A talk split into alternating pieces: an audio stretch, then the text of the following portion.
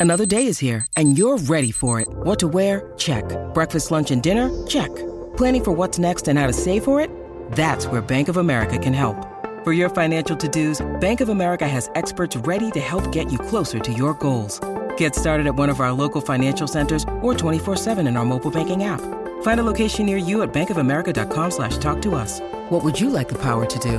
Mobile banking requires downloading the app and is only available for select devices. Message and data rates may apply. Bank of America and a member FDIC. It's time. It's time to hit the ice, Penguin fans. Chris Mack has you covered with all the news and notes surrounding, surrounding your Penguin. Only on Fifth Avenue Face Off. Welcome into another edition of Fifth Avenue Face Off. I am your host, Chris Mack. Uh, a special guest coming up in a few minutes. Yep, we're going to preview the Dallas Stars who come to town on Tuesday night to play the Penguins. Gavin Spittle of 105.3 The Fan in Dallas and the Spits and Suds podcast, he co hosts with Craig Ludwig, will join us to give sort of a behind the enemy lines look at the Stars who have played exceedingly well through the first few games, well, uh, up until Saturday night.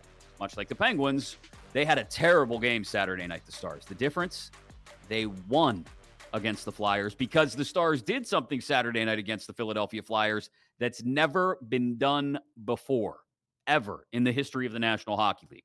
We'll get into that with Gavin in just a couple of minutes, but let's talk about the Penguins and their Saturday night.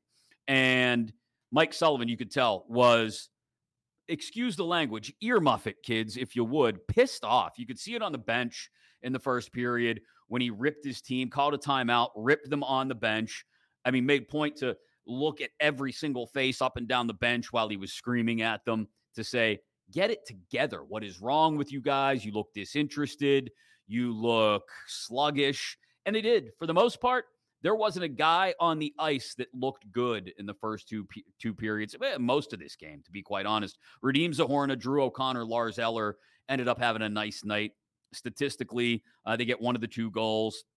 Finally, a bottom six goal. Finally, thank you very much, guys. And it was Big Z who who's been calling for Big Z since really the beginning of the preseason and has two thumbs. This guy, uh, good to see him getting an opportunity with Eller and O'Connor and looking good in doing so. I said it way back uh, a month ago, even before that, at the beginning of training camp.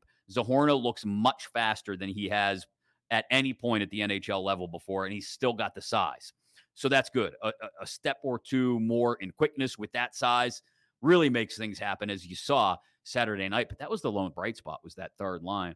The fourth line still looked bad. The top two uh, forward lines, uh, top six, they weren't producing. The power play still uh, just sort of, uh, as I saw Josh Yohe put it in the Athletic over the weekend, uh, playing frisbee in the park, right? Just tossing it around the outside. Nobody's getting the puck on the net the only other goal you got Saturday in St. Louis was Evgeny Malkin on a breakaway fresh out of the box. Angry Malkin proving to be, for the most part, better than the angry Malkin we've seen in the past because angry Malkin in the past has taken dumb penalties. Was not a dumb penalty he got hit with on Saturday night in St. Louis. In fact, it was a questionable call, I think. They ended up killing the penalty. That's great. But but their power play when they got chances didn't do anything. And this power play continues to struggle to find a rhythm.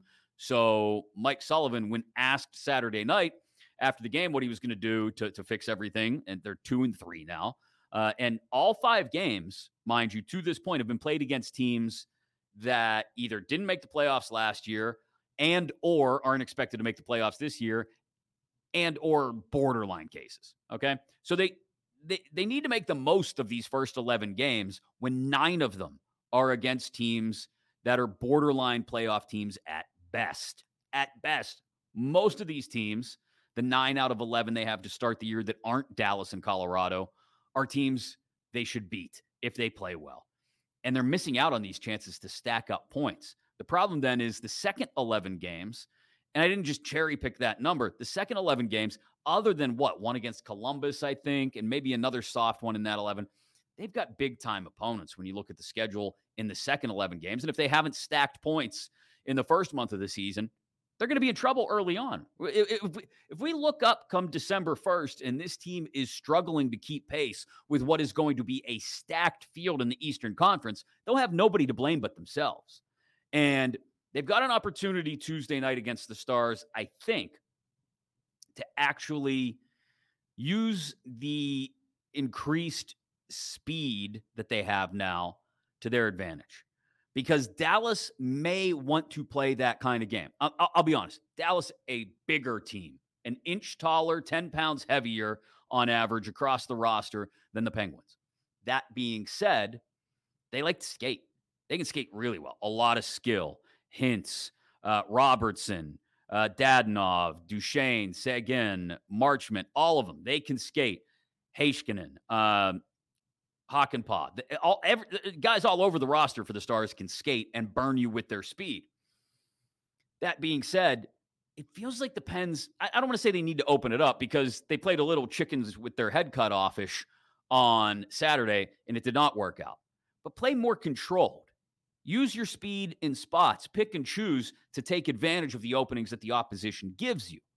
And if those opportunities only come on the power play, you better capitalize on them. A change made by Mike Sullivan at practice on Monday, taking Rickard Rakell off the top power play, putting Bryan Rust up there. If that's the only change that happens, I don't know if that's enough to get at least two points out of these two games against Dallas and Colorado, which they desperately need. They can't drop both of these games. If they are two and five headed into the weekend, then they are in a very, very bad place, the Pittsburgh Penguins. Because, yeah, it's Ottawa and Anaheim, and then the Sharks, and then Anaheim again. But like I said, it, you can only stack so many points now after the first seven games before the schedule heats up in a big way. LA on November 9th, and then the Sabres. And then after a trip to Columbus, Devils, Hurricanes, Golden Knights, Rangers, Sabres, Leafs. Oof. So by the time you get through Thanksgiving weekend, they could be in a bad, bad spot. They've got to stop playing down to the level of competition because there's no guarantee they're going to be lift, able to lift things up to the level of competition when it steps up out west against LA and then back home for, like I said, Buffalo, Jersey, Carolina, Vegas, the Rangers. Um, this is a team badly in need of some inspiration and some chemistry on the power play. They still haven't found that. We'll see if injecting Bryan Rust into that thing brings it some life. The Stars, speaking of power plays, they've got a good one. They've also got a penalty kill that has kept them in games at times. But the power play was the special teams problem for Dallas on Saturday night. So much so that they did something that hasn't been done in NHL history before in beating the Flyers and surviving the Flyers, I guess I should say, Saturday night in Dallas. We'll get into that next. Start to preview Penn Stars on Tuesday night at PPG Paints Arena with Gavin Spittle of Audacy Sister Station 1053 The Fan in Dallas. He co hosts with Craig Ludwig the Spits and Suds podcast. Gavin Spittle next here on Fifth Avenue Faceoff.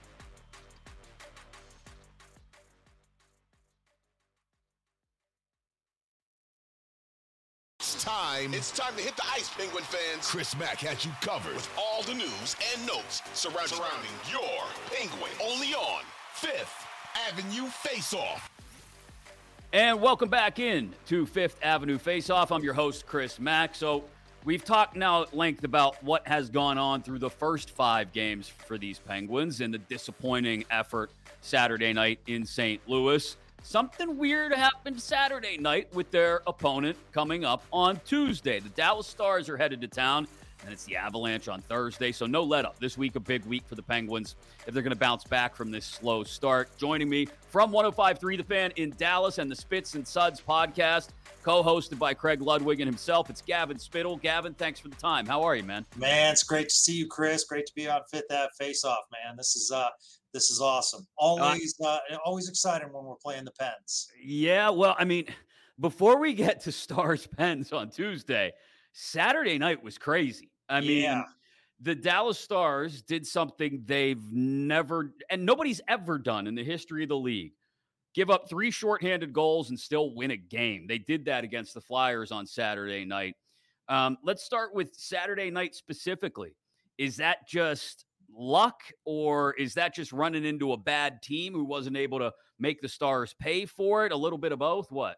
Well, I think the one thing that you know the Flyers do is they're actually pretty good shorthanded, and um, they get opportunities. And I, I think I think Torts came into this game and said, you know, I actually think Torts laid out uh, kind of a video game plan of what teams need to do against the Stars. They were granted they spent time a lot of time in the penalty box, but the physicality and mm-hmm. trying to push this Stars team around and try to slow them down, I think did pay some dividends. But you know, those I understand giving up a shorthanded goal. Uh, the what I was curious about was how, when you're up by two goals and you go on the power play late in the third period, do you not take more of a defensive approach? Now, granted, they did catch some bad puck breaks, but at the same time, you know, you have to have kind of a more defensive mindset. And I've been trumpeting the horn on Spits and Suds. One of the things I've said is I love how at the end of the game under Rick Bowness, they'd kind of go into a shell and hold on to a lead. They did that, you know, with Jim Montgomery as well when they were coaches. Mm-hmm. Now it's go, go, go. Well, that's awesome to see, but you know, they're very lucky to get out of Saturday night with two points. Yeah, I mean, it's interesting you mentioned the Flyers, and Torts taking that physical tack against them because like I, I, look at the Stars roster and I see one of the five or six bigger, stronger teams in the league. Um, in fact, when when they get to Pittsburgh on Tuesday, the Penguins will be giving up something like I want to say half an inch in height and ten pounds of weight um, as an average across the board. Not to mention the Stars are about a year and a half younger than the Penguins, too, the oldest team in the league. So when we get to Tuesday night at PPG Paints Arena, is that a strategy you think the Stars can use against a smaller team like the Penguins? And again, three quarters of the league is smaller than Dallas. Um, do they they perhaps take that and turn it on its ear and say, hey, the Flyers did it to get us out of our game? Maybe, even though we know we can skate, we use our size to push a little bit, lean a little bit on a team that's a little older and maybe struggling to find their rhythm. I would love to see that, Chris. I really would. I think the Stars, physicality wise, are more of a reactionary team. Yeah. You know, we saw that in the first game against, um, or sorry, the second game when they were in Vegas and lost in overtime. Um, when Vegas became physical, they became physical. We saw the same thing the other night against the Flyers. So um, I think they know the strategy is to try to push them around, and I think they try to respond. Um, but it would be a good game plan going in. You know, Pittsburgh has not been a friendly place for the Stars, and so I think you know this is to to me, even though the Pens have you know kind of struggled, this is a good test because, as you mentioned, then Colorado comes in in a couple of days. I think we thought Colorado was going to be really good in the West um, I had it as Vegas, Colorado, Dallas, and I had Edmonton in there. Edmonton's mm-hmm. off to a slow start as well, but I didn't anticipate Colorado would be as good or play as well as they have. Yeah. So I, I, you know, it's to me, it's a premium two points. Kind of a wacky schedule too for the Stars. Um, in that they played St. Louis to open the season on a Thursday tons of time off. They went and practiced in California because they played the Knights on Tuesday and then Thursday in Anaheim, Saturday at then they fly home, play Philly, go to Pittsburgh, and then come back to play the Maple Leafs. So they have truly been all across the United States early in this season. Yeah, that Western Conference travel is not a favor to anybody out there. It's it's funny you mentioned the ability to to get things done in overtime. I know shootouts in particular have been a focus for Pete DeBoer and that he's yeah. had guys staying after practice, working on the side rink uh, after the after practice is over on shootouts. It's it's worked. It's materialized in some positive results early this season. Limited sample size but the Stars seem to be turning things around in in overtime and shootouts early this year. Yeah, I think it comes down to uh, the depth and uh, picking up Matt Duchene, who's really good yeah. in the shootouts. Um, he's just been a real solid addition to the team. Might not show up in the stat sheet, but you know he's he's creating uh, kind of a lot of havoc. You know he's done a really good job at that. Um, and you know I think one of the things I love about this Stars team and the makeup, they really haven't had this kind of depth, Chris, since mm-hmm. the 99 Cup run. So when you're talking shootouts, you know, I, I think, you know, it starts with they're going to go with Robertson. And then all of a sudden you got a guy like Duchene who pops into the top three. And, uh, you know, then usually you'll go Hintz. But I mean, Tyler Seguin's a really good shootout guy as well. Yeah. Then you have Jamie Benn. So you even have depth as far as shootout. Um, and then, you know, we got to talk about the backstop of the Stars and Jake Oettinger. You know, he's just been terrific. Very, uh, a good comparison is a goalie who played here at Ben Bishop, in that, you know, Tuesday night, you're not going to see, you might see a flashy save, but it's more the size, similar to Vasilevskiy. You know, you got that size, and he's just so calm. In fact, one of the things he likes to do is, is you know that's his way of showing that he's in control is he'll make a save when he knows he's going to break he'll bring it to the face-off circle and drop it. So you know it's just a ho-hum for jake oettinger he he's you know i mean the stars start with miro heiskanen you know and a lot of people are trying to get him in the norris conversation um, but at the same time you know i think it starts and stops with jake oettinger you know, that's a great point. What five goals in his first three games? Um, that that's where you sort of build everything off of. It's something that's a constant conversation here in Pittsburgh about our number one goaltender and Tristan Jarry, in that he makes the saves he's supposed to make more often than not. But we still have yet to see him make the big saves that maybe he's not expected to make, that can save a game, that can turn momentum in a big moment, other than a shootout save in one instance last week in Detroit. He hasn't really made those big saves to sort of stem the tide. To your point, Jake Oettinger is doing more than just giving the Stars a chance to win. He's going out and taking charge and throwing the game on his shoulders, and that's that's something the Penguins haven't found yet. You mentioned uh, Duchene, and I think it's interesting how he fits together with Seguin and Marchment. That that's an interesting line, especially when you pair it up with the Dadonov line with Benn and Wyatt Johnston. And that's as strong a middle six as anywhere in the league. And I think, again, to compare it to what the Penguins have or don't have, the Penguins are very clearly stratified. There are the top two scoring lines, the, the top six, and then it's still a struggle to find anything from the third and fourth lines, although the third line played a little bit better Saturday in St. Louis with Radim Zohorna added on to O'Connor and Eller. Um, just how how, how powerful is the, the the fact that they have a second and third line, a middle six that can dictate the pace of play the way both of those lines can? I mean, it's it's massive. Um, what it used to be as far as the Dallas team is you'd have the Pavelski, Robertson, Hintz line, and then you would have uh, Benn Sag. Sorry, yeah, at that time it would be Benn Seguin. But then you'd be looking at two lines where it's just, hey, just don't allow the other team to score. And, and, now you've had, I mean, people, we've forgotten already how Benn and Seguin were together on the same line for a long time. And so now you're looking at that depth, like I've talked about. In that fourth line, I wouldn't be surprised at some point if Pete DeBoer, you know, it's tough because Marchment um, makes a good salary. When he was signed by Dallas, he was in competition with a couple of other teams. So he signs with Dallas, but he's just not performed. And he's got great size uh, but at the same time, I wouldn't be surprised if he continues on this pace. If they don't move him down to the fourth line and kind of elevate uh, like a Ty Dellandrea, who's played really well in that fourth line position, kind of the Swiss Army knife of the Stars. Uh, but it does two things: it provides line depth. It's it's massive. It's no longer you know just prevent. It's be aggressive. And the other thing is in case of injuries, you know, because uh, your your teammates are going to go down and, you know, we talked about a Duchene. If, if it's necessary, Duchene can move up to the second line. Seguin plays on that first line um, if, if, you know, one of them can't go. So they're interchangeable parts. And I, I think that depth will play massive dividends in the end. And then, you know, quickly, I'd like to point out one of the great things that I'm excited about as the Stars team is the prospects. And while it seems at the surface that a Joe Pavelski's old, although you would never know it, uh, at 39 years old.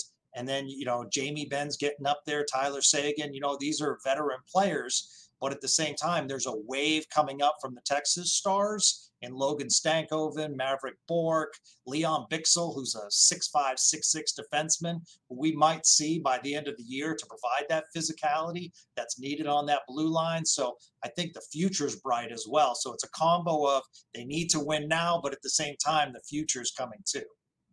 Well, and that system, that DeBoer go, go, go system that you mentioned, lends itself to something you also mentioned earlier. I want to circle back around to real quick before I let you run. And that's the the the Heiskanen uh, Norris candidacy that, that you know he'll probably be pushed like a Heisman candidacy all year. Uh, but but he does. He has the size. He has the speed. He's got the capability of going off in some instances, like he did in Anaheim the other night, where he had a three point night. Um, are they though deep enough on the blue line? You know, once you get past the top three, especially yeah. when you consider the advanced age of Ryan Suter, um, is there a worry that, especially when you get into the spring, and you need to be a little bit deeper on the blue line. You need to be four or five deep on the blue line with guys you really trust given injury issues. Are they deep enough there to really put it together and make a run later in the year? I think if Ryan Suter was your third line um, defenseman, it'd be great. But he's yeah. your first line. And that's he's paired with Miro. And I think that's where the prospect Lian Bichsel comes in. He was their top draft pick a couple of years ago. Big guy, six foot six, exerts physicality, uh, carries the puck well. And um, you know, let's see how he does in uh, Texas this year. But I think he's on his way up. Could even see him around the trade deadline. And you know, that, that's what they did with Thomas Harley last year. They had him in in the AHL, brought him up, and he played major playoff minutes. You know, the guy that I've been really impressed with is Nils Lundkvist.